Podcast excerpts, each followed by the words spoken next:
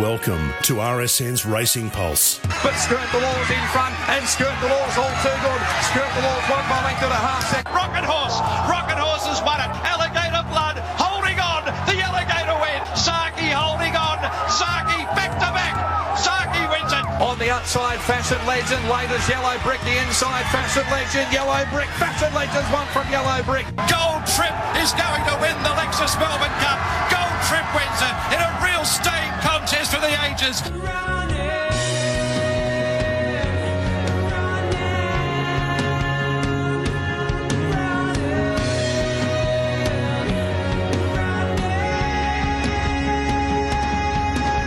For the next three hours, the breaking racing news, the stories, opinion, the mail, and the people who make racing happen. Here's Michael Felgate. Good morning and welcome to Racing Pulse on this Monday, the 6th of February. We are live from the Cranbourne Training Complex. We are in the cafe at the moment as we are watching the third of the important trials be completed here this morning. All the superstars are in action. The Autumn Festival of Racing Stars. We've just seen literally go across the line as I'm doing the introduction. Uh, the favourite, or one of the favourites for the Blue Diamond, the instructor, just getting shaded by Anna Visto in heat number three. We've already seen the Melbourne Cup winner Gold Trip, who returned really nicely in her first trial, finishing second to Persan. And where we are, it's almost the nerve centre. This is where all the trainers congregate to watch each and every trial. A little later today, we'll have Giga Kick, we'll have I Wish I Win, and we'll also have Coolangatta. So we'll keep you across all the superstars who are trialling, and we'll speak to all the major trainers as well. Uh, obviously, Clayton Douglas, Mick Price. We'll try and get hold of Peter Moody a little later. We'll have Ciaron Maher as well. So. We've got plenty of news from the trials this morning, and there's plenty to talk about over the weekend as well. In Sydney, what about the performance of Arf Cabin? Is he the best three year old in the land? What will the future hold for him? And did the two year old picture become any clearer with the running of the chairmans at Sandown as well? Plenty of issues to discuss. There's a lot of discussion about Darren Weir. Should he come back? Will he apply for his licence? We'll talk about that as well. And the two best in the business to do it are Matty Stewart and Mick Sharkey, who are here already Mick Sharkey's had a pie, he's had a egg and bacon roll. Uh, Matty Stewart's been a little bit more restrained, but how are you, gentlemen? Very well, Michael. Yeah, this is my new regime. I, it's very hard to resist the bacon and egg sandwiches here. Um, Sharky fell straight into it, of course, without any um, sort of strength of character uh, that I've been showing because I had a bowl of porridge this morning, Well, part of my new regime. I was up at five and I've done a run and a yoga okay. session, so I was hungry, Matthew. There's no pies here, Michael, at this time of day. That's just ridiculous. But the egg, bacon, and cheese number.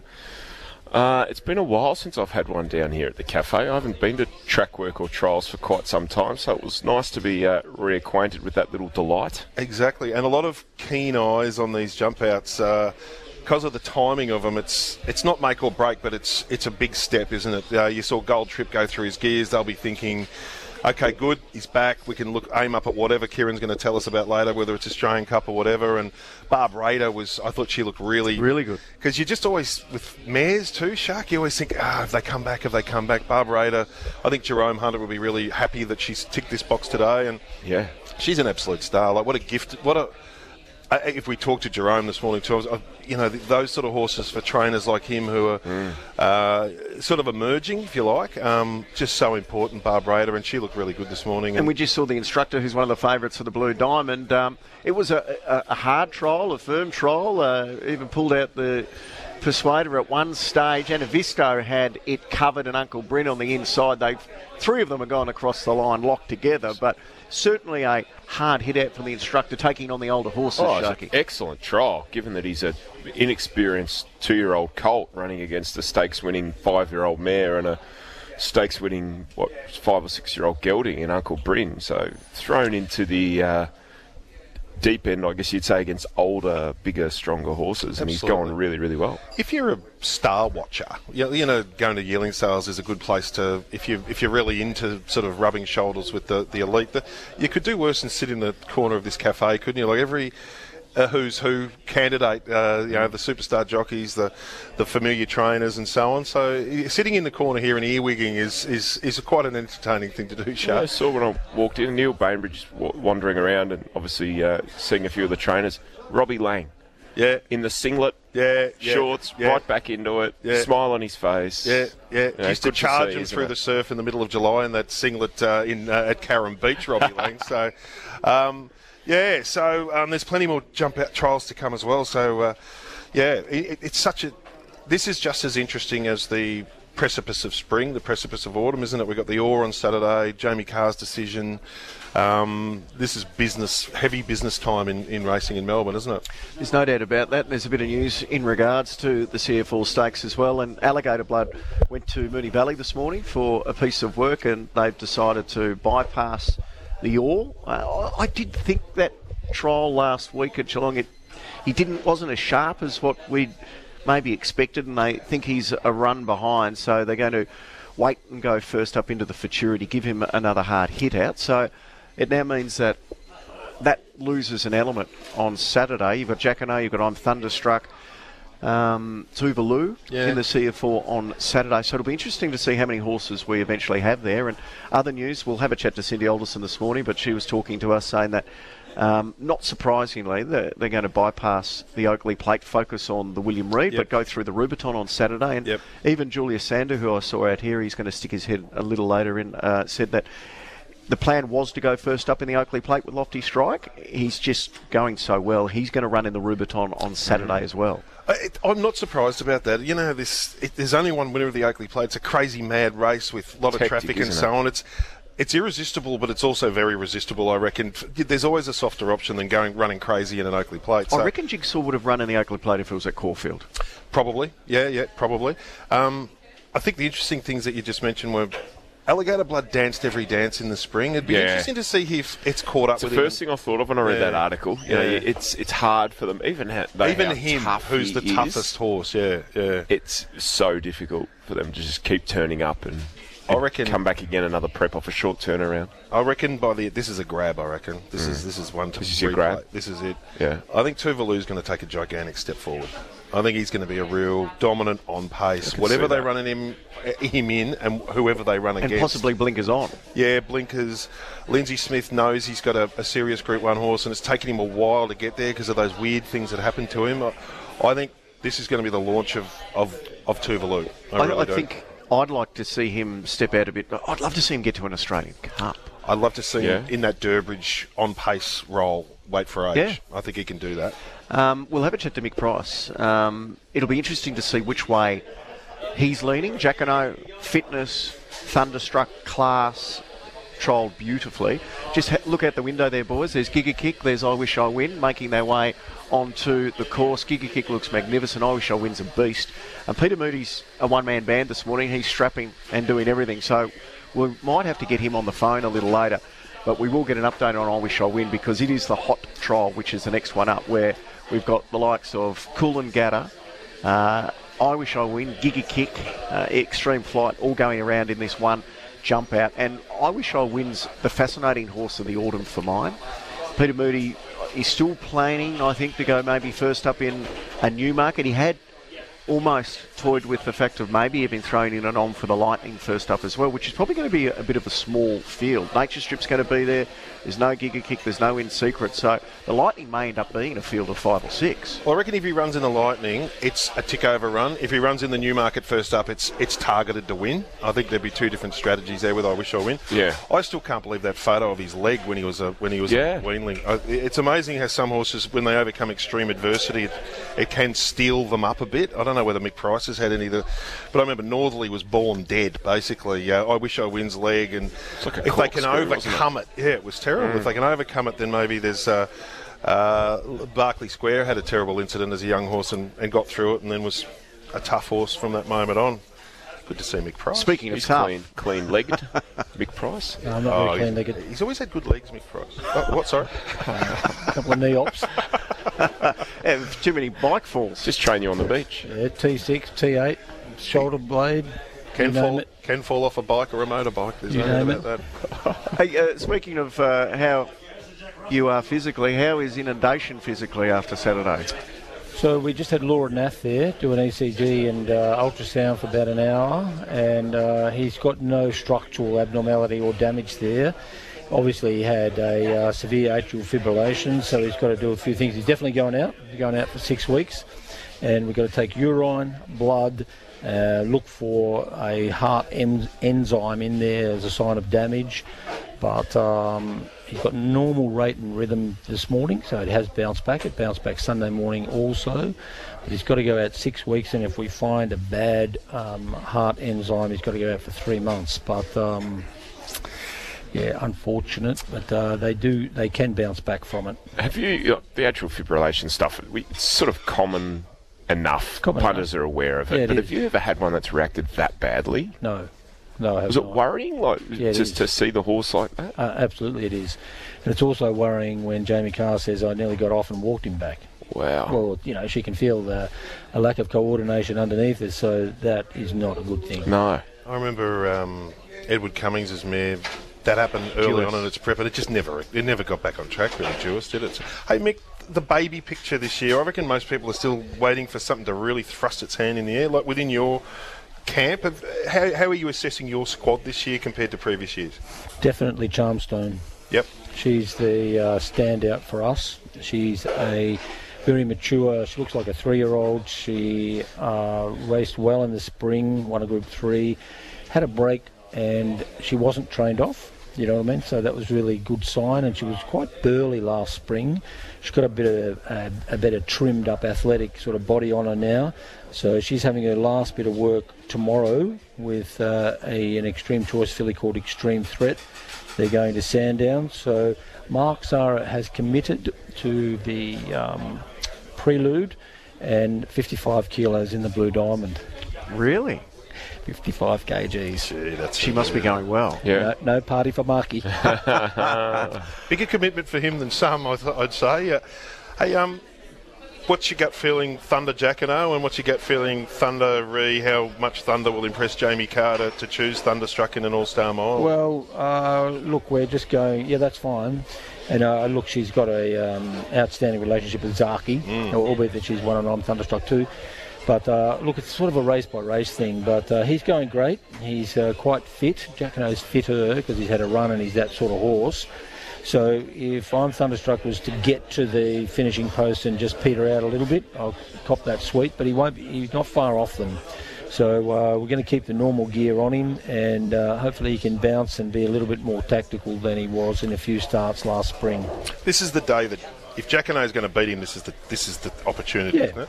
yeah, that's fair. That's fair. But Jacquinot's on a different path. Jacquinot's got the two 1400 metre Group Ones, and then um, I'm Thunderstruck goes to the uh, All Star Mile and the Queen Elizabeth. So that's his four runs. I don't think we'll be doing much more with him, and then he'll come back and. Uh, have a uh, another look at the Cox Plate that that program, which may be a different program. Do you- that'd be the making of the horse at last spring preparation. He's always been super talented, but to, to go the way he did in a Cox Plate and everything else, has he come back better? Can you say that at this point of his career? Oh yeah, look, you know what? Those Kiwi horses and all horses, all good horses, just improve that little five percent from, you know, three to four, four to five, five to six. They all just get that little small percentage better, in my experience, the good ones. So look, he's a he's a warrior of a horse. You know, he's a um, good seasoned, tough racehorse, and he's beautiful sound, clean going horse, and uh, we don't have any dramas with him. You know, big set of lungs, and uh, he'll he'll be in the finish on Saturday. Not that he has to because he's won 10 million or whatever, but do you think with that season by season thing that he, he may develop a, a habit of sitting a bit closer maybe? Is there, is there scope Well, we want him to. We yeah. want him to. Yeah. We, we, it was not our intention last spring to get back so many times, but uh, look, as Mark said, he was dictated to by a couple of bad gates. So, you know, and he didn't want to rub out of the gates and have him overdoing it. You know, Mark rides. He rides with a good pair of hands and uh, a beautiful sense of timing. But um, you know, when you're dealing with a fit alligator blood and Zaaki and those horses who are up front, and you're out the back, and you know you've got good riders stacking them up, then it's very difficult to run sectionals that allow you to make all the ground and then go past good horses. So, you know, um, All Star Mile, hope, hopefully we're a bit more forward, and then we go to the Queen Elizabeth, which hopefully is not a bog, and um, you know we can be a little bit more forward there also. Is that as good as you've seen him trial the other week? Do you Yeah, it is. Yeah. It is. I wasn't expecting him to bounce the last hundred. And he did, and he did trial super. Yeah, he trialled really good. That hoping it's not a bog in the Queen Elizabeth, that relentless pattern they have up there, does that start to affect even medium-term planning, assuming that it's most likely to be wet up there? Look, uh, he handles a bit of bad ground, uh, but the last year's Queen Elizabeth, which was an Yep. afterthought for us after he got beat in the Doncaster, it was bottomless. Yeah, you know, yeah. and uh, he'd never been on it. I, you know, in hindsight, I wouldn't have run him, but he's still quite brave and game. He'll handle some sort of bad ground. I mean, he only got beat in the Doncaster, when Huey Bowman got off when Brightside beat him, and he said, "Look, I've ridden this horse on top of the ground. I've ridden it on bad ground." He said, "He's definitely a better horse on top of the ground, but got beat ahead in the Doncaster." You know. So, We're about to watch the trial in the morning here, and you're an interested observer like we all are. Giga Kick, I Wish I Win, Coolangatta. We'll, we'll take the last couple of hundred metres live, but what Moods is trying to attempt with I Wish I Win, maybe first up in the Newmarket, uh, Mick, is that like an old fashioned uh, training well, assignment? If Bart had it, that's what he'd be doing. yeah, wouldn't it? Yeah. yeah. You know, he'd be sitting out the back and um, and uh, having a rush up late, wouldn't he?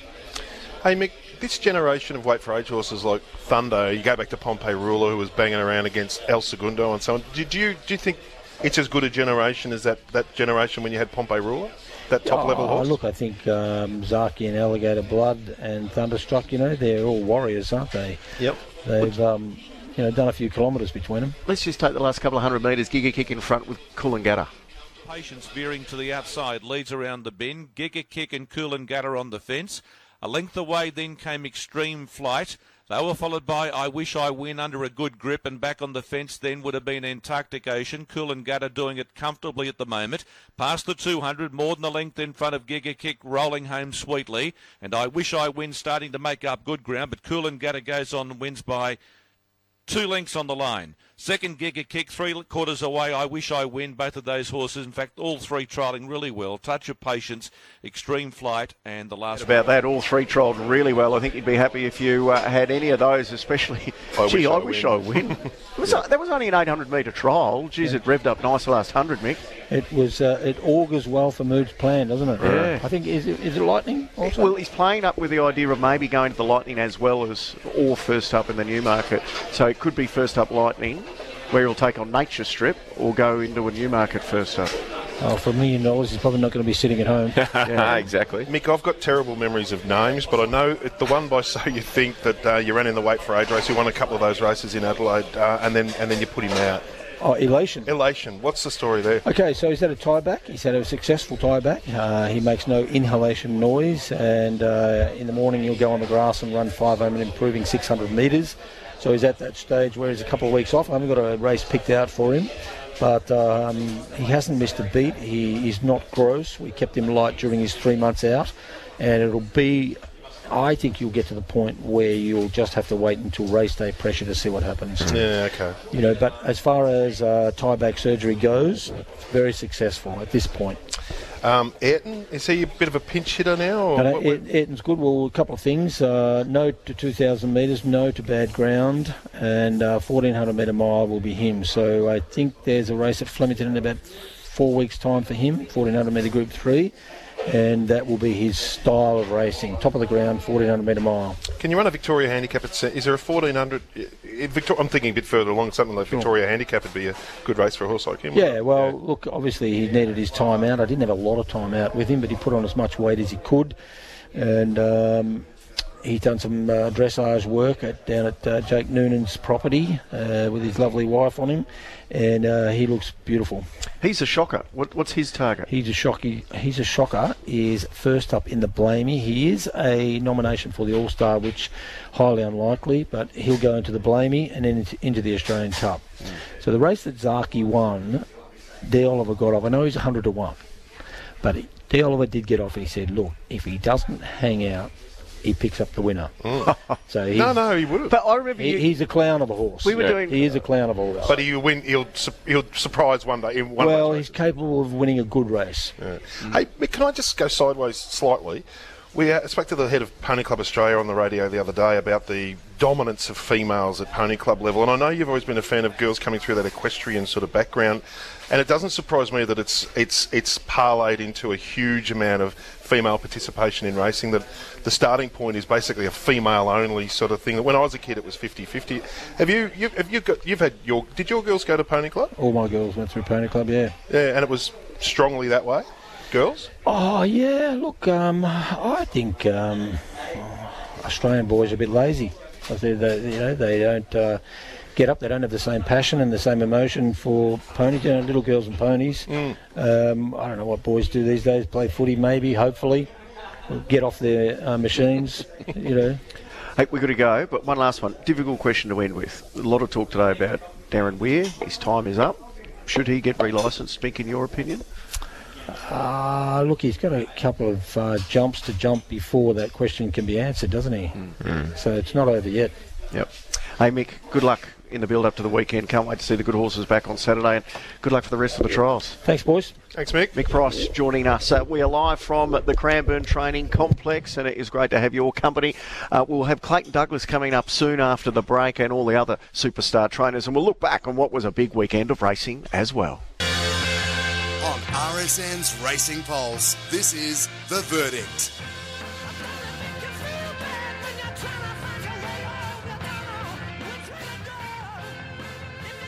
Welcome back to Racing Pulse. We are live from the Cranbourne Cafeteria, which is where all the superstars reside, especially after watching some of the best go round in the previous trial, including Clayton Douglas, who joins us after watching Giga Kick. Clayton, great to see you, mate.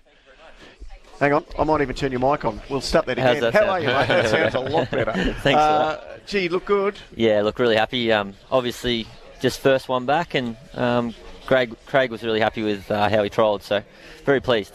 You get a bit nervous, like uh, he's been to the mountain, literally, but uh, first time that you really want to give him a little bit of a of a rev up. Do you have some nerves? Yeah, look, obviously with a horse of this quality, you you want to be making sure everything's okay, and he comes here in good order, and he's he's obviously not too underdone. So, um, but no, not not probably too nervous about a jump out at this stage. But um, once we start to wind up, I think the nerves will start to come on a bit. Well, he's a headline act now, isn't he? You We talk about the stars that are trialling here. At the start of his last prep, he was just a promising horse. Now he's an Everest winner and one of the best sprinters going around. It's, I know people say, oh, do you do anything differently or anything like that? And you probably say, no, you don't. But there's that weight of expectation now when he yeah, turns up somewhere. Yeah, hundred percent. Obviously, um, you know everyone's got their eyes on him, and um, you know you, you don't want him to be trialing badly. So um, you know it was it was good to see him trial really well today. He looked really smooth in his action. He was nice and comfortable. He began well, and um, it was a nice easy trial for his first one back.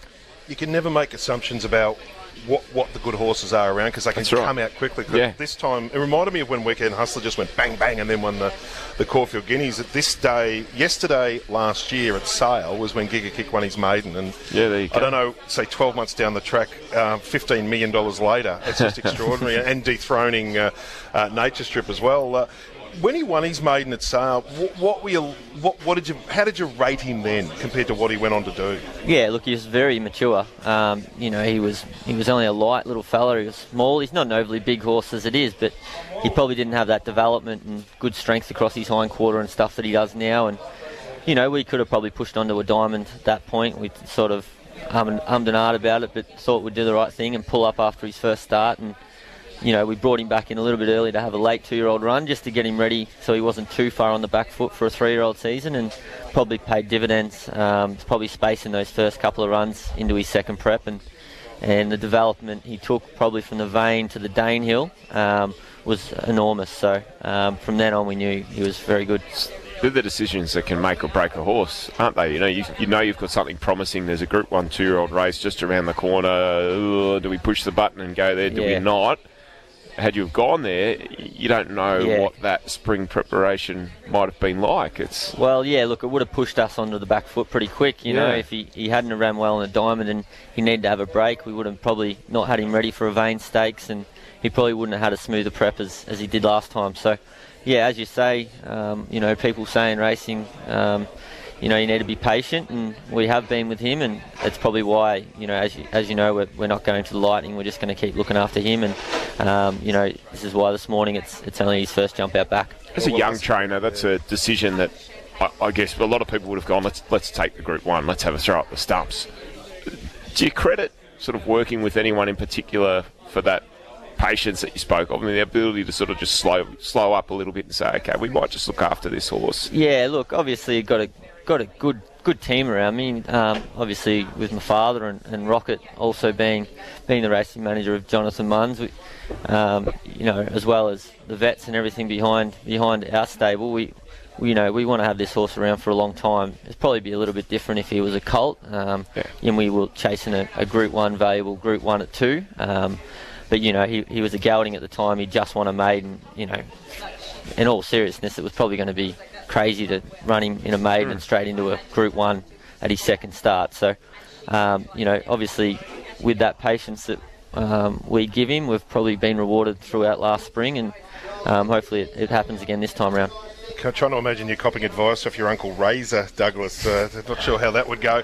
Um, the other thing too about when he first kicked off is just the, the, the low expectation. Last I, I heard his sire was in Tunisia or somewhere, scissor kick. So was was he the absolute surprise packet because he, he didn't bring a lot of black type on the page to the stable or anything like that. He was probably one of the least likely starting point horses uh, of, of, of however many you had that season. Yeah, look, he, um, you know, he walked in the stable. He was only little and immature, and you know, he was only around 400 and a bit over 400 and something kilos. Like he wasn't a very big horse at all, and but just did everything right from day one. Um, as soon as he started sort of galloping him along, he, he just picked it up and knew what he was doing, and you know, we started to put the acid on him. He kept coping, so that's when we, we knew, you know, a lot of those horses at that point they either they either get it right or they don't. And you know, you might think you have a nice horse, you take him to the races, and they just get it completely wrong. But this horse does it very well. So challenge into the TJ, is that it? Yep. Just a two-run. Uh, that's the two runs at this stage. Yep. Um, there's still a couple of potential options after that, but I just want to get through those two and then we'll work it out. And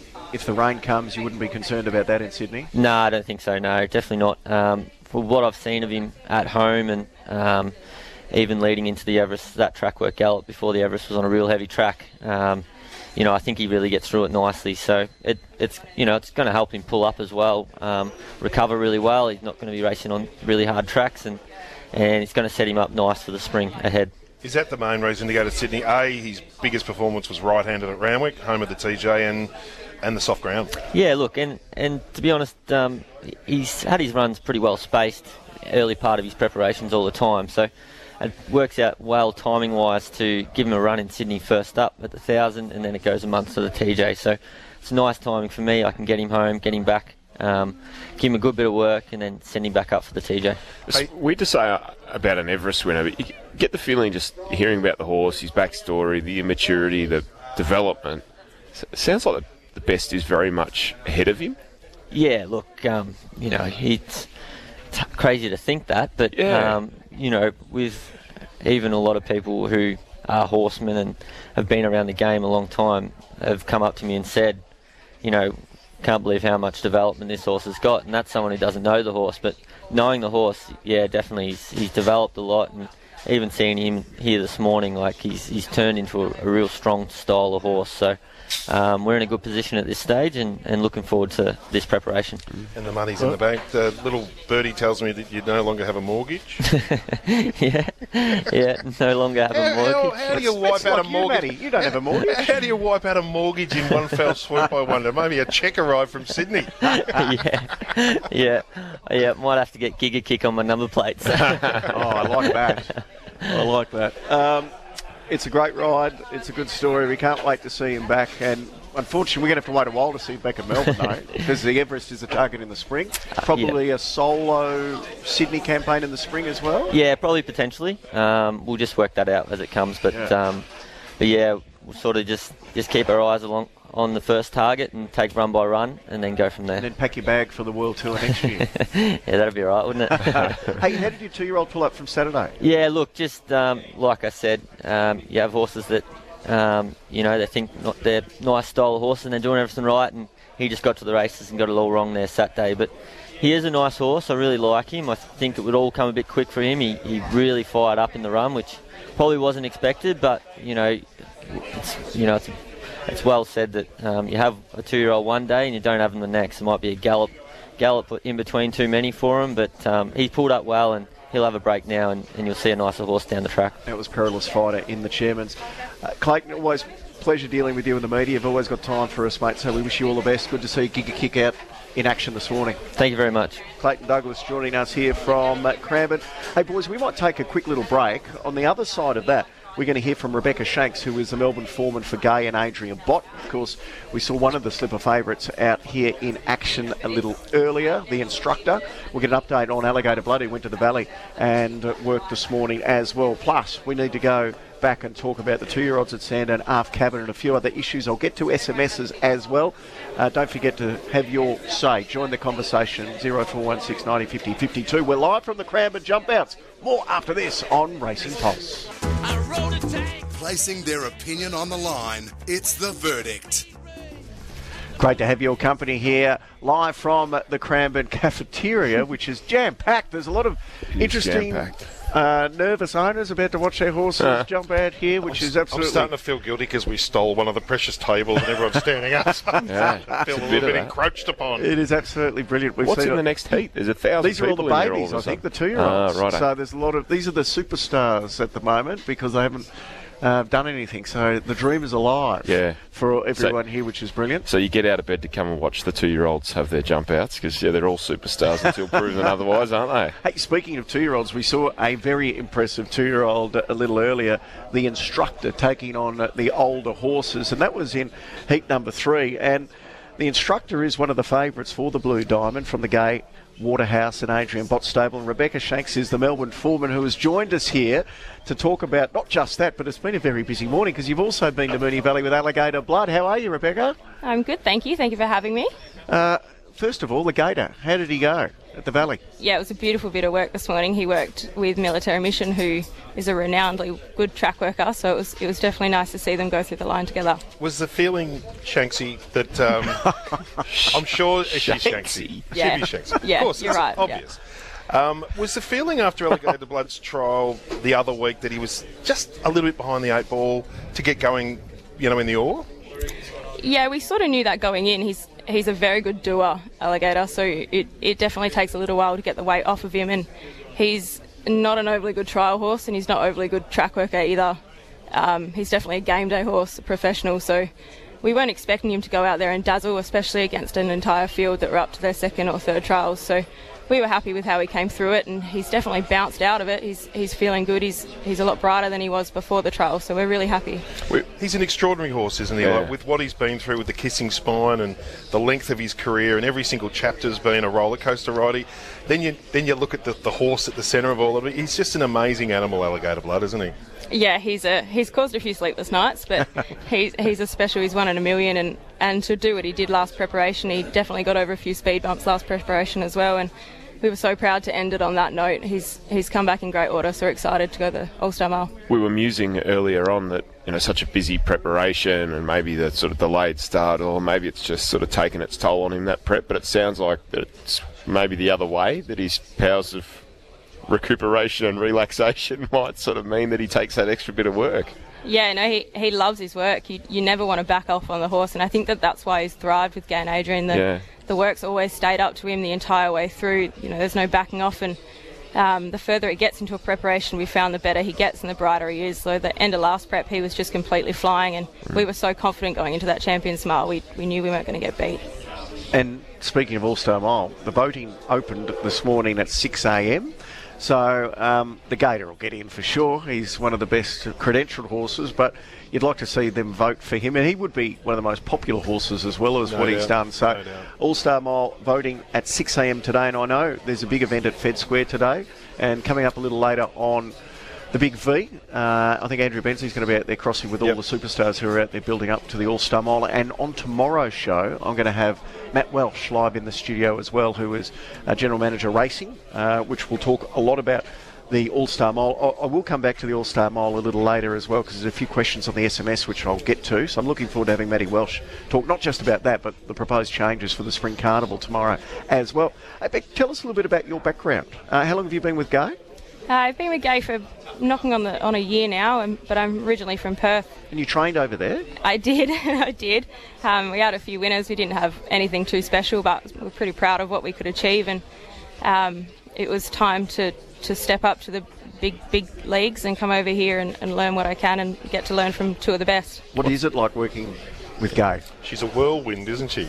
She is. She's. We call her Hurricane Gai sometimes. She's she's phenomenal. Um, and I'm just so grateful for the time she's put in. She really, really um, nurtures and, and helps you improve, and you can see definitely where um, areas of improvement have have reached where they need to be. And she's she puts up a big front. She definitely does, but she's an unbelievably kind person, and, and Adrian as well. He's he's so great. What would be the, I guess, the biggest things you've learned under Gai and, and Adrian from a training, like a horse perspective, but also from a, a business perspective and a people perspective? Um, she's she's definitely taught me how to present myself in a lot um, a lot more mature way. Um, but in terms of horses, I've definitely learnt what, what horses can actually tolerate and still perform under. Um, and and the horses are a lot tougher than we may think. Um, and and definitely to she's taught me how to give a horse confidence. And we've brought some horses through like perhaps Russian Ronnie or um, Gold Revolver horses like that that mm. probably didn't have a huge opinion on, and, and we've seen them perform just based solely on the confidence that they've been able to grasp.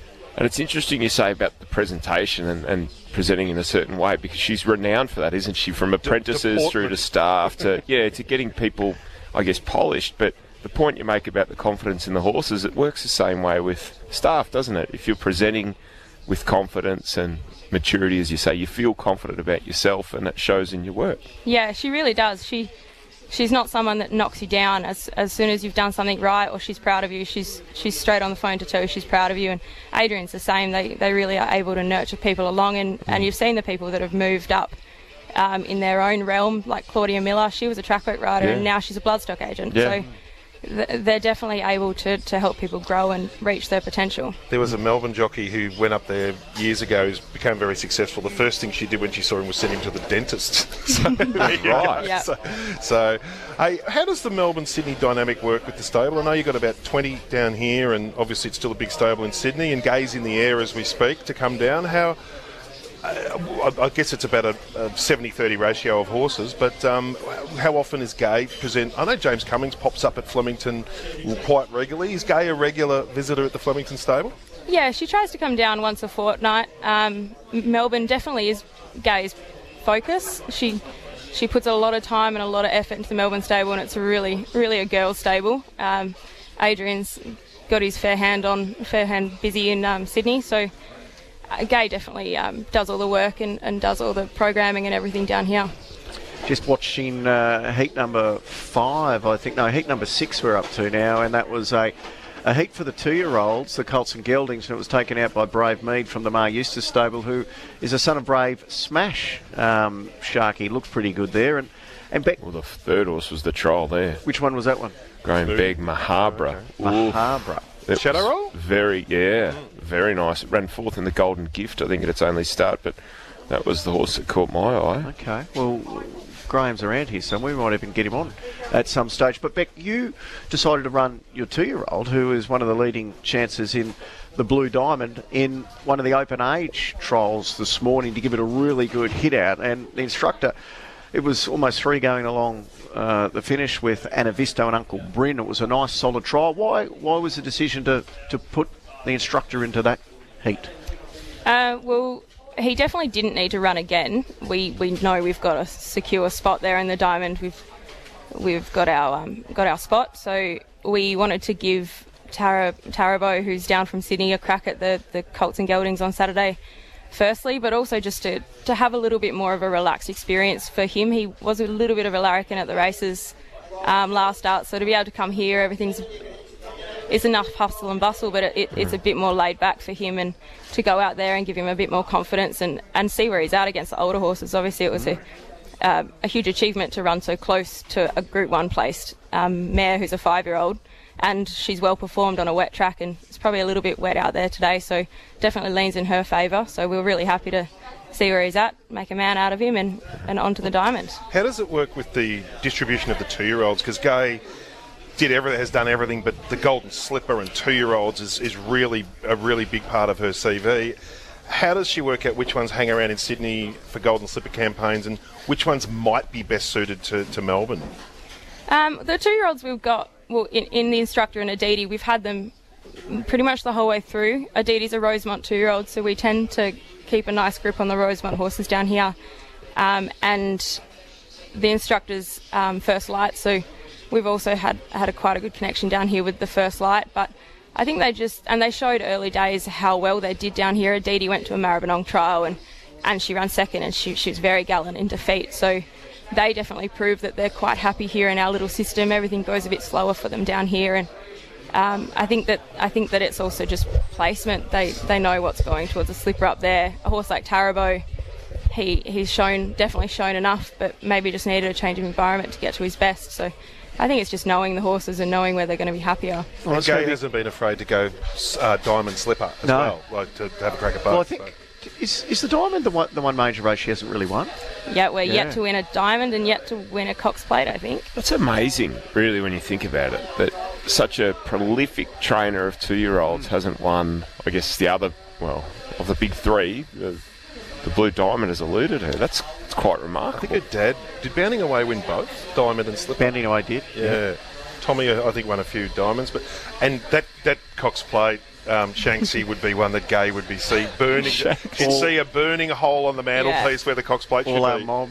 Yeah, Yeah. we, we Juggler nearly won. Juggler. It. Yeah. definitely need one of those. Definitely need one. Poor old More Joyous was More um, Joyous, yeah. intimidated by So You Think at the 600 That's right. that year. So Hey, Beck, lovely to, to meet you, or as Maddie uh, calls you, Shanksy. Um, appreciate your time. It's been a big morning. You're going to go back and see the boss now, and it's going to be an exciting couple of weeks with uh, the instructor and Alligator Blood down here in Melbourne. Yeah, we've got a huge few weeks, and we've, we've got a big weekend in Tasmania. We've got Ah, uh, two off, two fillies on, on Friday, Friday in the uh, Bow Mistress and the Strut Stakes, both very good chances, and, and then went into the Hobart Cup on Sunday, military mission. You're going to have to revisit Shanksy, Matt. Makes I don't think Gai would accept Shanksy. No. She'll see. She'll see. Make Your sound- name is Rebecca, Yes. and that gentleman who called you Shanksy. makes her sound like a character from Lock, Stock, and Two Smoking Barrels or something. I just think it's an automatic one where.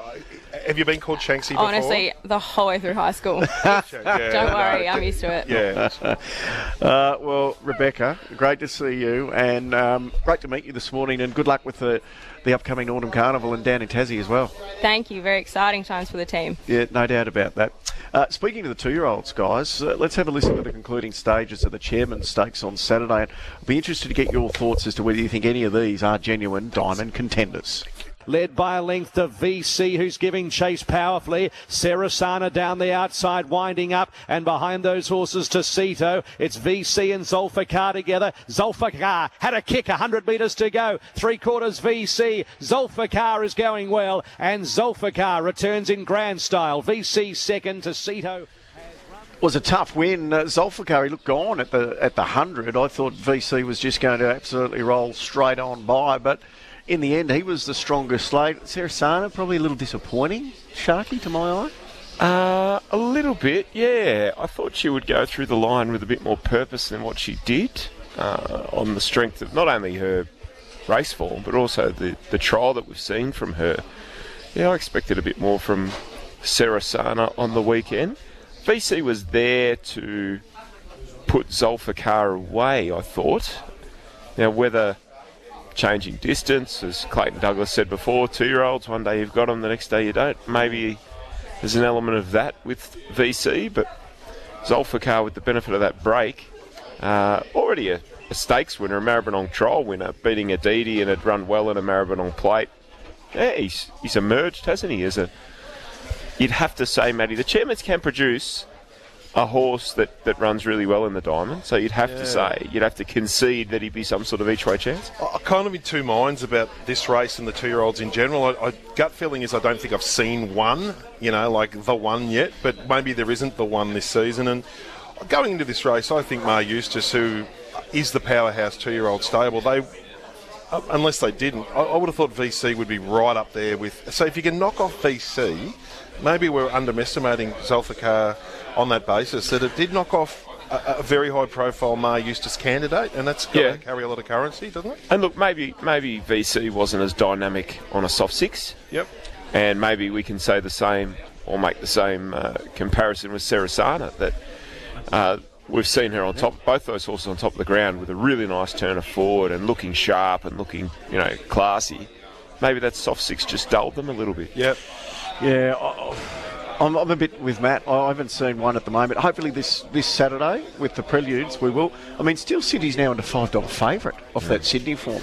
It was thirteen dollars two weeks ago. We still don't know what's happening with King's Gambit. And you get the feeling out of the camp that maybe Barber is the number one seed for Team Godolphin that we'll see on this Yeah. weekend, not Zulfikar. Well, there's Charmstone as well. Yes, well, you couldn't have got a Uh, bigger push from Mick Price earlier. He didn't even have to think about it, did he?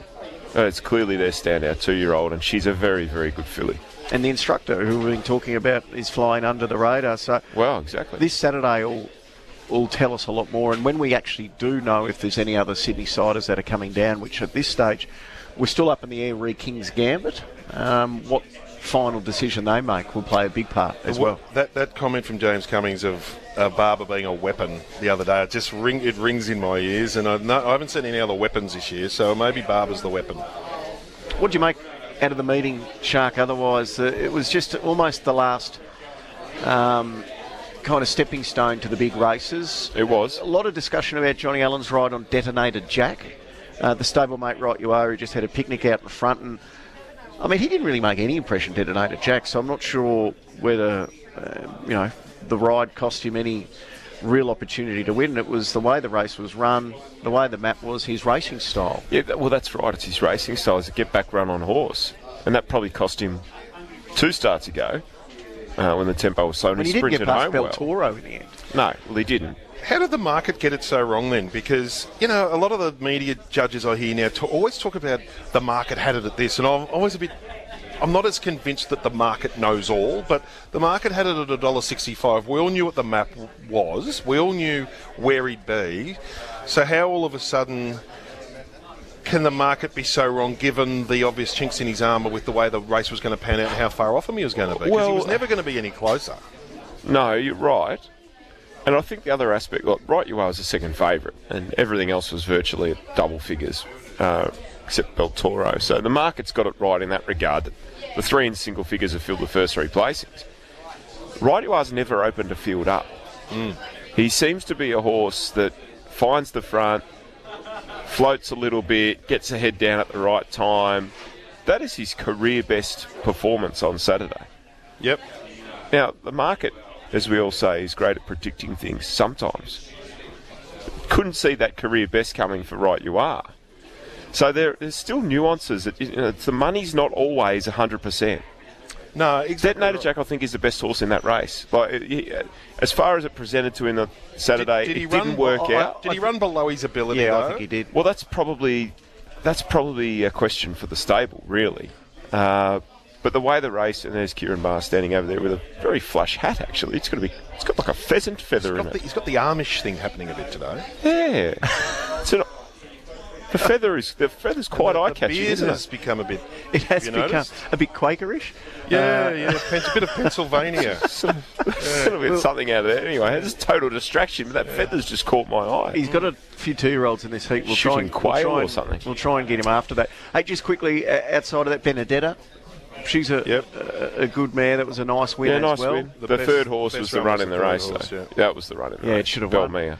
Wow, we should talk about maps and you know positions in running. Um, Carleen Hefel again with the city winner. Hennessy Lad gets the timing right. Moods Uh, is very good at giving unheralded jockeys a, a, a run and then a, a platform, and, and the heifer's absolutely flying at the moment, isn't she? Going so well. What do you make of the ride on Daytona Bay? Was it just unlucky, Shark? Jamie Kah on the short price favourite? I, I thought that race was really tricky. If Daytona Bay was didn't have everything go his way, it was a very wide quaddy leg, and I think we sort of spoke about that on Friday. I couldn't find Carlisle. Uh, not many did at 30 to 1. It was just a messy race, a, a really messy race. Carlisle had the benefit of clear air when others didn't, and was able to you know, have that momentum up and, and roll home. That's his second win over twenty dollars in town this prep. Gee, uh, Fajita Sands Days? been disappointing. Fajita Sands not the horse he was. I think, you know, he's still a colt. Maybe they need to make that call and see if they can make a racehorse out of him because on raw ability he has got loads and loads of it, but we're just not seeing it at the moment. I thought Glory Days was interesting and running two derbies overseas and, and an amazing ride by Mark Zahra. Gee, he's a good jockey. Uh, just in, in that race, talk about postscript steward stuff. So you see, uh, put up lane. Yeah, it was too bad to be true. Uh, I thought Mark Hun- Hunter's Ramaruffi was home at the 200, three and four pence. Uh, but you you must have a bit of a rap on Glory Days, Sharky. Well, he's a really nice horse. He's got some really strong international form lines. He's been second in an Irish Derby trial. He's run fifth in an Irish Derby. You know, the form is there to say that he should be winning group races out here. That's a, a good second up run in a you know decent sort of handicap where he carries top weight. And Matty Williams. He'll go through his grades. Matty Williams has done a really good job with right to Arataki. Um, gets the listed win. Didn't the market like him? Front, by her, rather. front running. Ooh. Well, the way it was after they'd gone 300 metres, you only wanted to be on right to Arataki or Ballet Rish. They just dominated Yeah. from the front. Good to see medium to small stables, John Maloney, uh, Matty Williams, um, compete well against the, the Giants. Yep, there's no doubt about that. Um, we might take a quick break on the other side of this. I want to talk about Aft Cabin because there's no doubt it was the highlight of the weekend, and we'll try and snaffle Ciaron Maher as well as we're watching a two-year-old heat here. Uh, a little earlier, Bella Nipotina trolled really well. It did. Um, this there one on the there might have been a cap bit of a question mark about the previous trial, but uh, we'll be happy. Michael Christian will be a very happy man, and Ciaron Maher. So we'll take a break. We are live here from the Cranbourne trials. After this, we'll talk about Aft Cabin. We'll try and get Ciaron Maher as well. On RSN's Racing Pulse, this is The Verdict. Aft Cabin is still cruising in third, followed by Communist, Williamsburg, Zoo Tiger under a very vigorous ride looking for clear running. McDonald said go now on Aft Cabin. And the favourite race is two lengths clear. Zoo Tiger goes to second, then came Communist, but it's a great return to racing for Aft Cabin. A big winner. Zoo Tiger's second, Communist third in front of Brosnan. Yeah, they don't return any more impressively than that. Aft cabin would have been a big relief for the Blue Army at Godolphin, and the old saying they return brilliantly after a bleeding attack has played out again. And I don't think there's any doubt he would have won the Caulfield Guineas if he got to that race on that performance on Saturday. And Sharky, is he the best three-year-old in the land? Well, according to Daniel O'Sullivan's Uh, ratings, it was the fifth best two-year-old performance of the year. Three-year-old. Who was better? No, that's the thing. He's, he's teasing for his column on racing.com. But he says genuine star, so it's right up there with the top five performances. And some of the three-year-olds, you know, Giga Kick beat Nature Strip, so they're very high tier. I would have. Said I would have thought Giga Kick could be number we're one. probably talking in the 1400 to 1600 band for a horse like Aft Cabin. Do you think? I mean, who who do you think could beat him in a Amelia's Jewel might have been one of them. in too. a um, Randwick Guineas? Can Osipinko make up that ground? Osipinko's a curious one. On his trials, I couldn't see him missing a place in that race. And then he snagged at the start. He's three wide and last. Eases out, makes some ground, but never really sort of uh, got to the bottom of him there, and he's run a closing fifth. He is a horse that I think is going to excel once he gets to a mile. But yeah, I, I just was a left a little bit flat with Os- Osipingo on Saturday. Aft Cabin was great. Zoo Tiger was great. Brosnan closed off really well. Uh, but you, you, what? The winner was the it was the standout by a street. It's hard to say that there was a better run in the race than him. There wasn't. Well, you look at the market for the Randwick Guineas, and it tells you how how he's going to dominate if he stays on four legs. Wasn't he? That sounded, Well, he may stay on four legs. He just it's the it's his lungs that might be. Yeah. Well, he's he didn't he win really impressively on a wet track at Sand? Well, well, he hasn't he ticked the wet track box? Of course, He's did ticked you- the wet track box. Remember the prelude? That was in that horrendous Yeah. run race. And that was impressive. So if it gets wet up there, he's a dollar eighty. Aussie Penko, Golden Miles, just a handy three-year-old. He's coming to Melbourne for the. They're going to split their two three-year-olds. Pierce, sharp and smart, who got rolled on a heavy 10 the other day in New Zealand. Yellow Brick, Zoo Tiger. He, if he's, as you say, Shark, if he uh, physically holds up, well, unless something comes out of the woodwork like a Weekend Hussler sideways out of the woodwork, then he just canters through, doesn't he?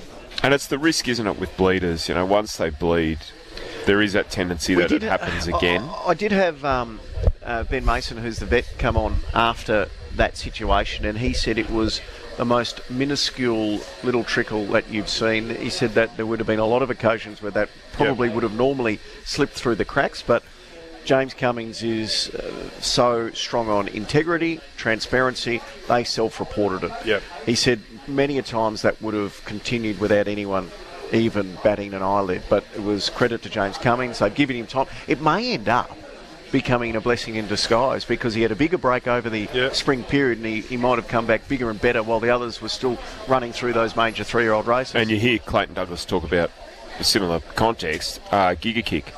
Do we push onto the diamond? No, let's be patient. Let's give the horse a chance to, you know, develop, and they're rewarded. And the problem with, you know, it was interesting listening to the harness guys the other night on the Interdomin- on the uh, Hunter Cup coverage talk about there's three million dollar races in harness racing, and two of them are run on the same night at, for, for equal. So the splitting of divisions, and it's a shame that the Australian Guineas and the Randwick Guineas are run on the same day because. Yeah, I'm not saying Jacquinot will go there, but th- these loose horses like Legato, for instance, coming to Melbourne, Bankmore's an improver, something that might flesh out the rivalry for Aft Cabin. If so, you've got a, a fairly thin division of three-year-olds split in half in the in the Guineas races, and then you get a dominant one like Aft Cabin, who d- doesn't even have to be any good to waltz through right through to the Randwick Guineas. So Yeah. it's a bit if, when you're thin on the ground, it, it looks extra thin when you've got two Guineas run on the same He- day. He's a dollar eighty in the Randwick Guineas, and would you go to the Doncaster after that, Sharky? I think you have to with Yeah. him, don't you? It's the time to do it. Unless he You know, runs we hear about Jacquinot going off to Oars and Futurities, and I think it's a it's the it's the season we see the three year olds tested against the older horses, and a, a Doncaster's a great opportunity to do that. Uh, did we get any clearer picture of the two-year-olds in Sydney on Saturday? Was that the B team? Yeah, I don't think there was a golden slipper player in that in that race up there, won by uh, Madeira Sunrise, which was a nice win. I had the better of Sicilian, and they uh, first, second, third cleared out a bit from the rest, but five horse race, yeah. Grab me. SMS, SMS is coming through here. Hey, don't forget Amelia's Jewel. Amelia's Jewel is the best three-year-old in the land. Uh, don't forget Jacquinot, spanked aft cabin uh, up there in the Golden uh, Eagle. And then um, Amelia's Jewel measured up in the northerly weight for age and left them for dust. She is aft cabin well and truly covered. Well, sadly, we won't get to see her in the eastern states. So she's going to stay in WA. Um, is she heading to the Quokka? She's a quokka, and then she, in the spring she's going to run in Melbourne and then go to Sydney. Do you want to go to the Quokka? I, I just feel like a race called the Quokka.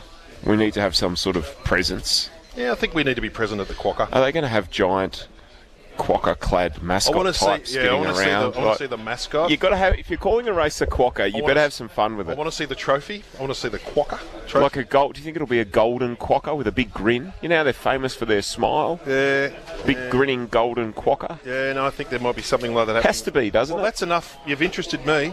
That'll do me. Righto. Let's get organised for the You quokka. talk to you talk to Bensley and Co. and we'll get One it horse who's definitely going to the Quokka is Bella Nipotina after her good trial here this morning, and she's been locked in. I think Ladbrokes have um, secured um, Bella Nipotina, so she'll be either first up in the Lightning or the Oakleigh Plate, and then the main aim is the Group One William Reid as well. All right. Um, we are live from the Cranbourne Trials. We're going to take a quick break. We're going to talk about a few issues after the break. Darren Weir has dominated um, the headlines because uh, his four year suspension comes to an end. He is able to reapply for his licence. What is the stance of Racing Victoria? Are there more charges pending? We'll talk about it after this. On RSN's Racing Pulse, this is The Verdict. Captain Ravishing into the straight, 25 metres to He's a Son of a Gun. Invitation only. Celestio Matuka. Haranya's running on, but he's a real star and he's back tonight with a big 2023 in front of him. And Captain Ravishing wins by 20 metres. He's a Son of a Gun has run second, interest free third, photo fourth.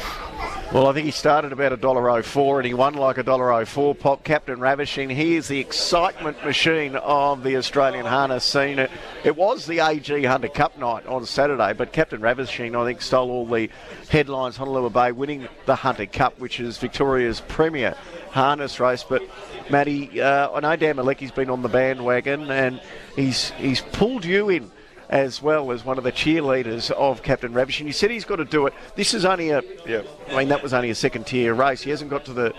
If he can do that in a race like the, the Miracle Mile, then we can talk about that. But it's great for harness on the biggest stage, which was telecast on racing.com, free to air on Saturday night, to have a, an excitement machine like that. Yeah, he's uh, he goes so fast. It's like he's pacing downhill. He almost honestly gets a.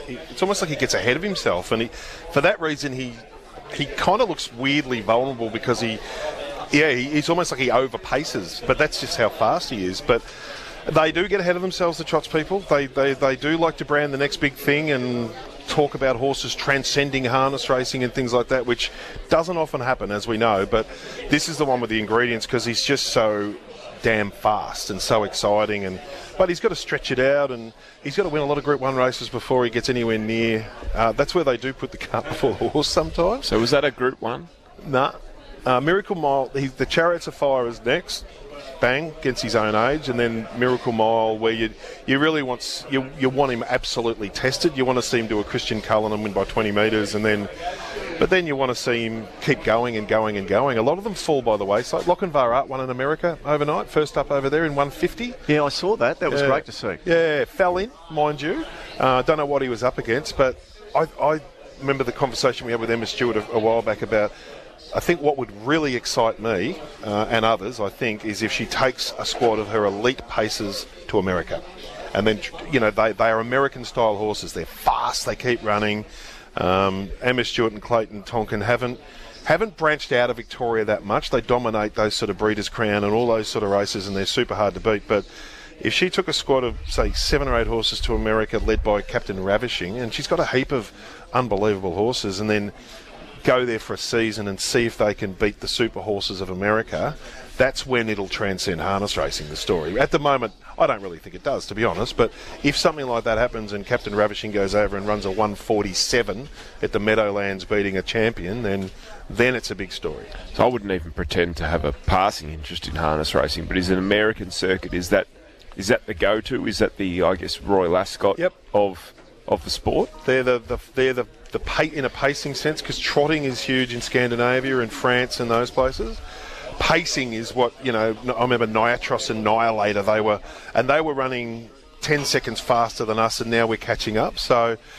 Um, yeah, like if um, if Captain Ravishing can lead a squad to places like the Meadowlands and all that sort of stuff, and and knock off these amazing American pacers, who are the best pacers in the world. We've sent horses over there before. Who I remember. Um, Old mate, uh, what was his name with a good name? Uh, the New Zealand champion. Uh, I'll think of him in a minute. But he went over there and, and was competitive without being uh, a champion, but he was a, certainly a champion here. So uh, no, I think that's the that, that that's the level. I think where it'll transcend harness racing is if they can uh, go to where it's big and, and, and dominate with a super squad. And really, it only make- has to sort of transcend marginally, doesn't it, into people that like thoroughbred racing and things like that that don't follow it, and it's it's, it's had some reach.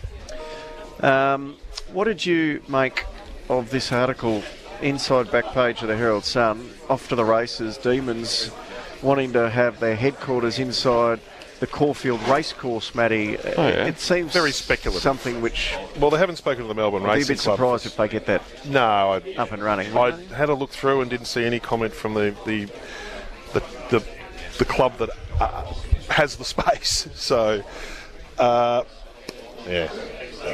No, well, it just seemed like one of those a kite. They were flying a kite. Uh, this morning on RSN, throughout the morning, we've been running a Twitter poll on uh, Darren Weir whether he should be. You know what? Let's we might park that conversation till after ten o'clock because here comes Ciaron Maher. We can get an update on Ciaron Maher's uh, good horses here today. And the hat. morning, Ciaron. How are you? Great, thanks. How are you? Very well indeed. Uh, springing your step with some of these nice horses uh, in action today. And you'd have been wrapped. First of all, Gold Trip chased home per Sam, but gee, he looked good, didn't he, in the first trial? Yeah, that trial was a bit like uh, right you are and Detonator Jack. One was cantering in front, and uh, the other one had to do a bit of work. But uh, nah, very happy with the gold trip. Um, especially the bit of cut in the track this morning, bit of the weather around was ideal. Uh, I said to Mark to give him a nice squeeze, and uh, he only canted around here last week, didn't do much. So uh, he was very happy with him today. So the Peter Young might be an option for him. And then Australian Cup. Possibly. Uh, again, just monitor tracks. Um, his three main sort of targets are Australia Cup would be one. Um, but I thought the BMW, or the Tancred, I think they call it now, and maybe the Sydney Cup or the uh, Queen Elizabeth, just depending on uh, what weight what weight he gets. Can he become a weight for age horse? Do you think? I think so. Yeah. Um, he's, uh, you know, like he's very good at that mile and a half plus, obviously. Um, but you know, he was a very good run in the Cox Plate with the shades on. Um, he's still got that option up his sleeve. Hey, just because you brought up uh, the right you are detonator Jack scenario, the stewards had Johnny Allen in after detonator Jack. What did you make of the the way it all unfolded? I know he was a dollar sixty five favourite, but he's a bit of a one trick pony in a sense, isn't he? That that's his style. What did you make of that whole scenario with detonator Jack? Uh, yeah, I think there was scratching on the day, more speed come out. Uh, the race didn't map good for him at all. Uh, the market didn't react to that change scenario, though, did it? Really? No, well, like it, obviously he's a high quality horse, and similar to his last run, like uh, they just canted in front, and it's near mathematically impossible to pick them up um, when they go that slow. Um, so maybe they should have had the jockeys that were in front uh, in in the room. But John Uh, Allen couldn't couldn't adapt, uh, couldn't change his style, really, could he? Well, given how slow they went, you know, maybe he could have, but Yeah, okay. um, uh, yeah, you're like, you know, you might inject a, you know, you've seen it plenty of times before when the favourite goes forward, you know, you do inject a lot of speed into the race, but.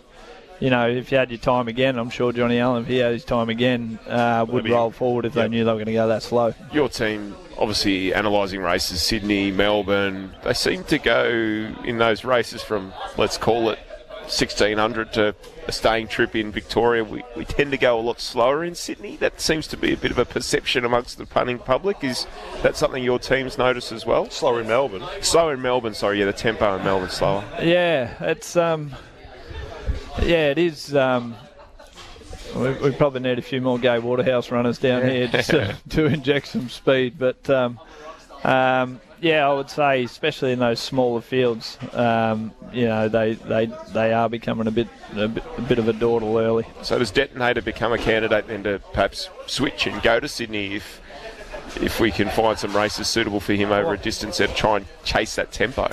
Possibly, but I think you know if he drew a gate too, you, you Yeah. could probably you, you probably land there as well. But he's just you know he's had a couple of wide gates. He's he's gone back. Uh, whilst it's very frustrating, like I think his second last run rated probably the, his best run ever. Um, but just I suppose that reflected probably into his price on Saturday. Um, but yeah, all those options are on the table. Yeah. Were you happy with VC or were you disappointed the last hundred? Yeah, obviously, I would have been more happy if he won. Yeah. um, Capitalists on wet tracks have got a terrible record. Um, you see, over the last 12 months, they weren't really there, and as soon as the track dries up, they'll start winning again. Uh, they're they're quick horses, they're strong, they've got little sharp actions, and um, uh, he's not your typical capitalist in saying that he's a big, strong beast of a horse. But um, I just felt, you know, when he tracked into the race, he looked super, and then as soon as he started to come off the bridle, just in those little bit shiftier ground, uh, he wasn't as effective. But uh, as I said, big, strong colt, he- he'll be ready to rock for the diamond. Hey, um, just on Hitotsu, a very, you know, really sad news, of course, with him. Is he completely out of the woods? What's what's the latest with him? I know he's not going to race again. Where's where's he at? Uh, yeah, he's good. He had a good report. Um, he had he had a um, infected leg and um, just sort of played on, and uh, he ended up having a procedure on it. But uh, yeah, all very good at the moment. Uh, whilst it's um, disappointing racing wise, uh, you know he, he he could go on to the next level. You know he's a very exciting horse by by one of the most exciting stallions. Um, in Maurice. Um, so, yeah, I would have loved to have him uh, rolling around the autumn. Um, but yeah, that's that's where he's at. And Ciaron Coolangatta looked outstanding this morning. Uh, there's a few others I want to ask you about. We've got to go to the 10 o'clock news. Can you hang around for another minute? Yep. We'll get you on the other side of this. Uh, Ciaron Maher, champion trainer, with us live from Cranbourne. More after the news.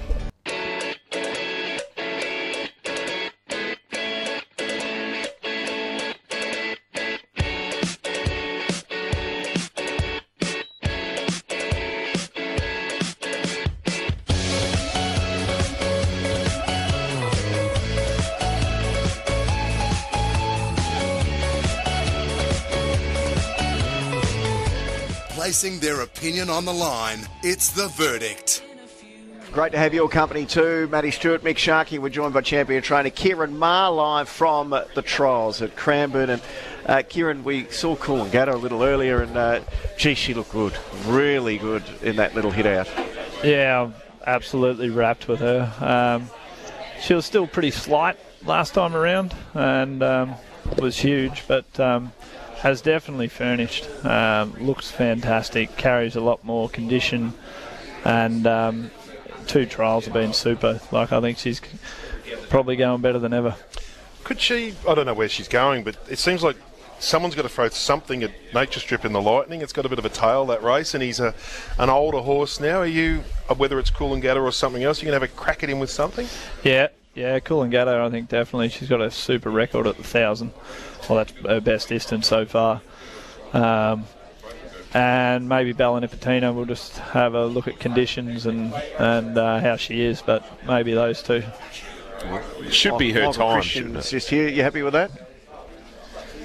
Oh, whatever Ciaron says, all right. Um, she she won her trial here today as well. She's obviously all roads lead to Moonee Valley for Bella Nipotina, the William Reid. Yeah, yeah, exactly. Um, uh, yeah, she's got a super record there. Um, you know, whether it's the Lightning, whether it's the Oakleigh, uh, the, her aim is the is the Reid, and um, and then over to the Quokka. Yeah, and would you take Coolangatta to the Valley as well, or depending on how she goes in the Lightning, whether she goes to a Newmarket? Uh, yeah, they're both. Are, you would think she's better around the bend. Obviously, she's she's run very well at the Valley. Um, so yeah, the Valley would be an option for her as well. I think uh, Swats that is running this weekend in Sydney in the Group Two, and uh, I thought the uh, Newmarket would be an ideal race for her. You got a little team going to Tassie?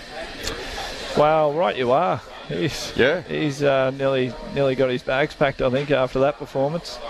And uh, maybe Wahine Tower seems to have jumped out of the ground. Uh, I said to Colin McKenna the other day, uh, it's unbelievable how I got her to go so slow last prep.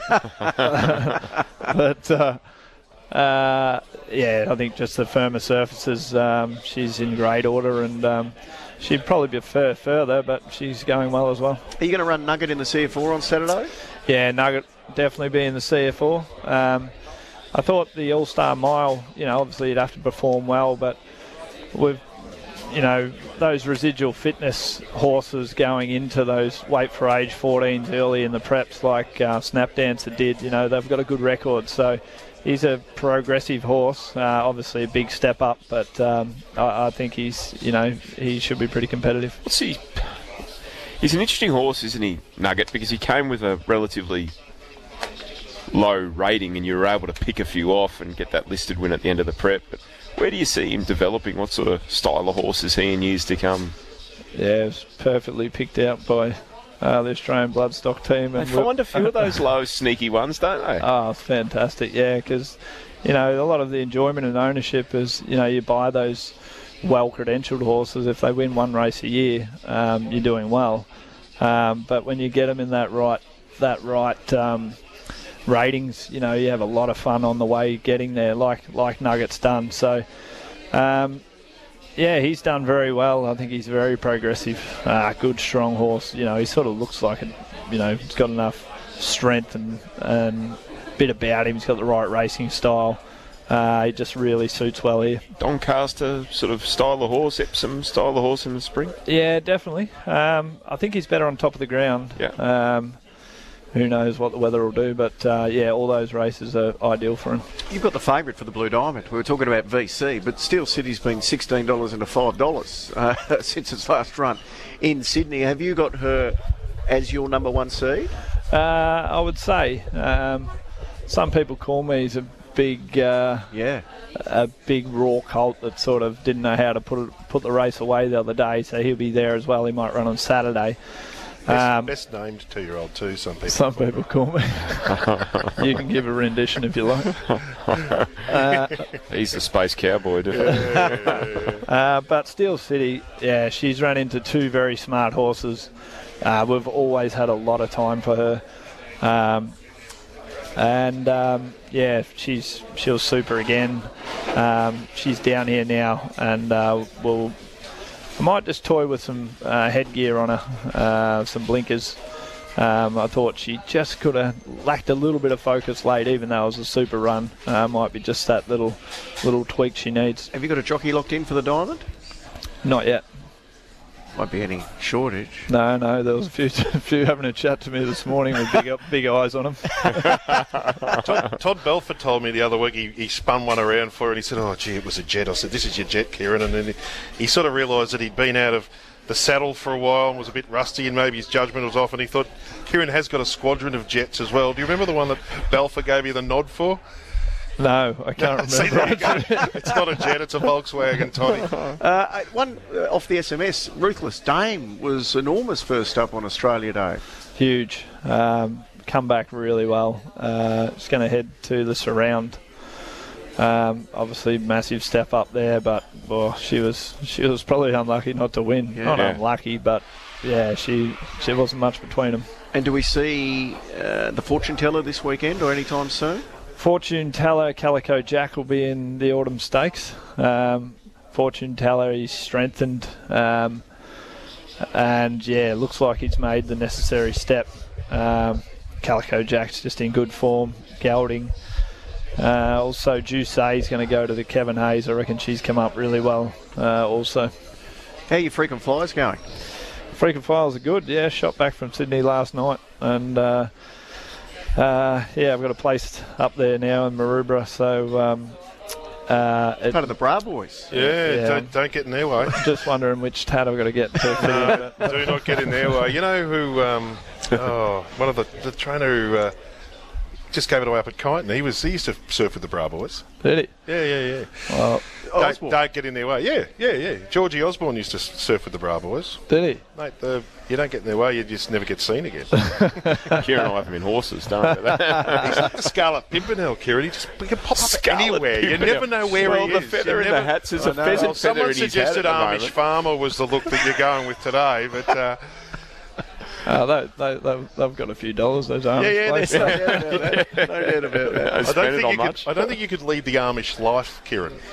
It's No. like a life of restraint. Just just horses and carts. Horses that, that could be me. That could be you. Plows, yeah, plows, exactly. yeah. Uh, one last one before I let you go. I am me. Um, where do we see it next? Oakleigh Plate. Oakleigh Plate. Yeah. Yeah, I think. Uh, possibly, yep. Um, IME, yeah, carries a lot of. Well, she's flying. Yeah. Um, and it's going to get him no weight. Uh, she'll trial here next week at Cranbourne. Um, and Marabi's making really nice improvement. Um, obviously, winning that race, she'll get a lot more weight. Um, and it's tough to do, history would say. But uh, certainly coming up well. Hey, just been texting, uh, uh, uh, totally unrelated. Bradford Willis relocated. He's in Sydney now. There you Ah. go. There you go. Hey, Ciaron, good to see you, mate. Um, looking forward to a, an exciting few weeks. No, yeah, definitely looking forward to it. We've got a nice group of horses, and uh, hopefully, I'm talking to you a few more times. You're going to unveil a few more hats? Yeah, yeah, probably will. Um, like it. Must be a paid gig, though. no, it's the it's the drafter. What's it? Thomas Cook. Do Thomas they, Cook. Do they yeah. make him big enough for Matt's head? Thomas Cook? I think we might be partnering with them shortly. There you go. oh, is that right? There's always an angle. Uh, good on you, This, Ciaron. this horse truck brought to you by Thomas Cook. Uh, Ciaron Maher joining us. Uh, appreciate your time. We'll take a little quick break. We'll come back, wrap things up. We want to talk about the Darren Weir situation, then we'll say goodbye on the verdict. On RSN's Racing Pulse, this is The Verdict.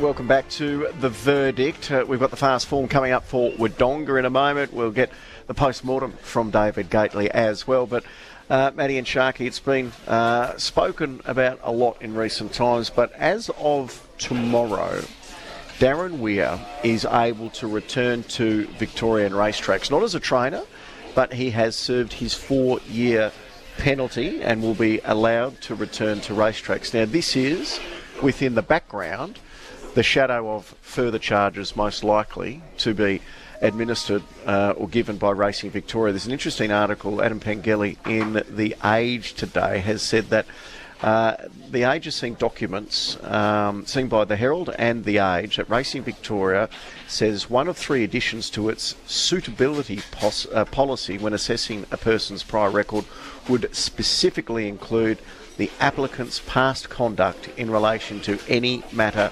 related to animal welfare. Now, regardless of any other charges that may be pending, um, there is that suitability clause about wanting to get your licence back. And if they are adding this specific line into that clause, it would pretty much does it, doesn't it? Well, and it was added in November 2022, so it's it, it's it's almost like the industry regulator is building a wall that Darren Weir can't crash through. So that's the way I read it. Uh, I have got a statement here from Racing Victoria that just popped in. Uh, as communicated publicly in December, the stewards uh, reactivated their existing inquiry into the conduct of Mr. Weir, McLean, Kermond, and Hernan after further evidence was presented in open court on the 14th of December 2022. The process remains ongoing. We don't intend to provide a running commentary uh, on whether Mr. Weir is seeking to be relicensed or not. Uh, and if and when an application is made by a disqualified person seeking to be relicensed, it will be subjected to the normal license, licensing process. So RV is not um, doing a running commentary, but it just seems obvious. And I've, I've got mixed feelings about it, I've got to say. I understand the reasons not, but I, I also um, feel for Darren Weir to a degree in this situation Yeah. as well. Um, I just don't think it's going to happen. I think they've made, they're doing everything they can, and I'm not saying they sh- shouldn't, but it seems as though the reopening of the investigation, the the change to the clause in the um, in the policy in November, it, it just seems like there are they're- roadblocks. Yeah, and no they, doubt. they seem to be growing. Yeah, no and, doubt. and and from all reports, Darren Weir does have some very high profile supporters um, Yeah. as well that are willing to help him return if he did get licensed. Terry Henderson was on this morning with the boys Yeah. saying that he is one that would support him if he does come back. But it does seem to me that it is going to be a bridge too far, and and I think we're in a heightened time for social license in regards to racing and what the public perception is of the sport. And I think that is weighing very heavily on administrators' minds and those that make those decisions. That is the negative, um, too big a negative publicly outside of the racing bubble to allow Darren Weir to return. I think some of those big owners that said they would support Darren Weir's return, those comments were made before the Warrnambool Magistrates Court evidence was given.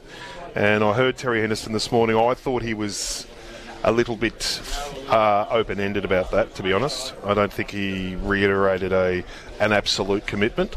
Um, so. Uh, it saddens me because um, you know I know we all know the Weir story, and if, as you say, if, if you're if you're condemned by the worst thing you've done, and it wipes out your whole life story, like there's so many elements of his story that are quite remarkable. But Yeah. they're all going to get wiped wiped out by this one thing, I think. So, as far as Racing Victoria is concerned, there's been no um, firm um, comment as to if further charges are likely to occur. that investigation is continuing, ongoing. and they won't do a commentary on whether Yep. or not he's made a, re- re- a, a license reapplication. So, Uh, Matty, you got a big V, a big V coming no, up. no, no, I'm not doing it today. Oh, no, you've pulled out. Not a V-man. No, I can't get there. you could get there from now. You- You'd be right. Don't take an hour to get in. I'll, I'll keep this up, and you can keep going from here. Uh, no, I'm, uh, I'm, I'm going. For, I'm, I'm going for a swim. Uh, so Matty Nevitt has a big V coming up. Just before we move on, um, I think Mickey Comerford might be there. We've been running a, a Twitter poll on the Darren Weir situation. Mick, what's the, the current number in regards to that Twitter poll? Yeah, morning, boys. Thanks for having me. Uh, so the poll, I'll read out the poll. It was, would you like to see Darren Weir return to the racing industry? Now, currently there is a swing for no. Fifty-four point seven percent of The public have said no, and 45.3. So it's a very polarising argument and a lot closer than I thought it would be. Yeah, I've got to say that's closer than I thought it would be. Yeah. Um, all right, that poll will be kept up throughout the day. Uh, good on you, Mick, and we'll have the, the final result on tomorrow's program. Matt Welsh will join us tomorrow. It'll be great to get Matty Welsh in the studio because it is all about the build up to the All Star Mile. We'll talk about proposed spring changes as well. But the voting for the All Star Mile opened this morning at 7 o'clock.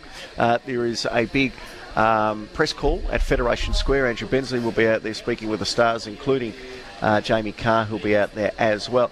Uh, just a, a couple of highlights from the All Star Mile. We'll talk more about this tomorrow. That the voting this year closes a fortnight later, so that horses get more of a chance to get voted into the race, which I think is a good move uh, during that extended period. Now, there's a few SMSs that have come through here because if you vote, you go in the running to win some huge prizes, huge prize money. But in South Australia, South Australian residents are not eligible because the South Australian government has not allowed um, the um, uh, South Australia to partake in this. So why? Well, I, I think this is something we can maybe look a bit more closely into. It seems the bizarre. South Australian government have What- taken a very why would they dim, care? They've taken a very dim view of anything that is connected to gambling, connected to racing. So at the moment, South Australia runs horse racing. The South Australian government is aware that horse racing exists in their state. Well, maybe they? they, they, well, I don't know how much support the South Australian government gives the local racing at the moment as Wow. well. So, if you're wondering why you're a South Australian resident, you can vote, but sadly, unfortunately, uh, because of the government not allowing uh, the the permission, the permit for you to win, Well, you cannot win anything. I might try and get Vaughan Lynch, the new CEO of uh, Racing SA, on the verdict, uh, the big V tomorrow. It does seem a bizarre situation. In previous years, in previous years, South Australian residents have been eligible, but for some reason, uh, the government has changed its mind over in South Australia. trivial little angle Yep. about Yeah. our. It's so ridiculous. Um, so, I mean, you, I don't think you can have uh, the corporate bookmakers over there. You can get your bonus bets uh, in South Australia because they've cut that out as well. So, there is certainly a push from the South Australian government to have anything that they perceive to be connected to racing and gambling uh, made more difficult. It's it's just a vote. It's a public vote. You're not having a bet. You know, like how bizarre. Anyway, we'll try and get on top of that one. In the, look at the UK, what's going on there at the moment? Well, you know, gotta something prove racing. that you can I- I- afford to well, bet. I'll tell you, you know, even though the South Australian thing seems ridiculous, racing has to be so vigilant to these walls closing in about gambling, advertising, and promotion of gambling. Even though we're fueled by it, it is it's not going away, and it's only going to get more intense. So they want to be ahead of it. Matty, uh, enjoy your swim. We'll see you tomorrow. Righto. See you, uh, boys. Sharky, uh, you go, be ready for another egg and bacon roll by now. Oh, maybe. Could fit one in. Uh, I'll see you Friday. see you on Friday. Good on you, Sharknado. Uh, it's been a great morning out here as well. So we will still be here, or I will still be here for another hour. So I'll keep you up to date with the latest trials. There's another heap of the two-year-olds which is going on right now, but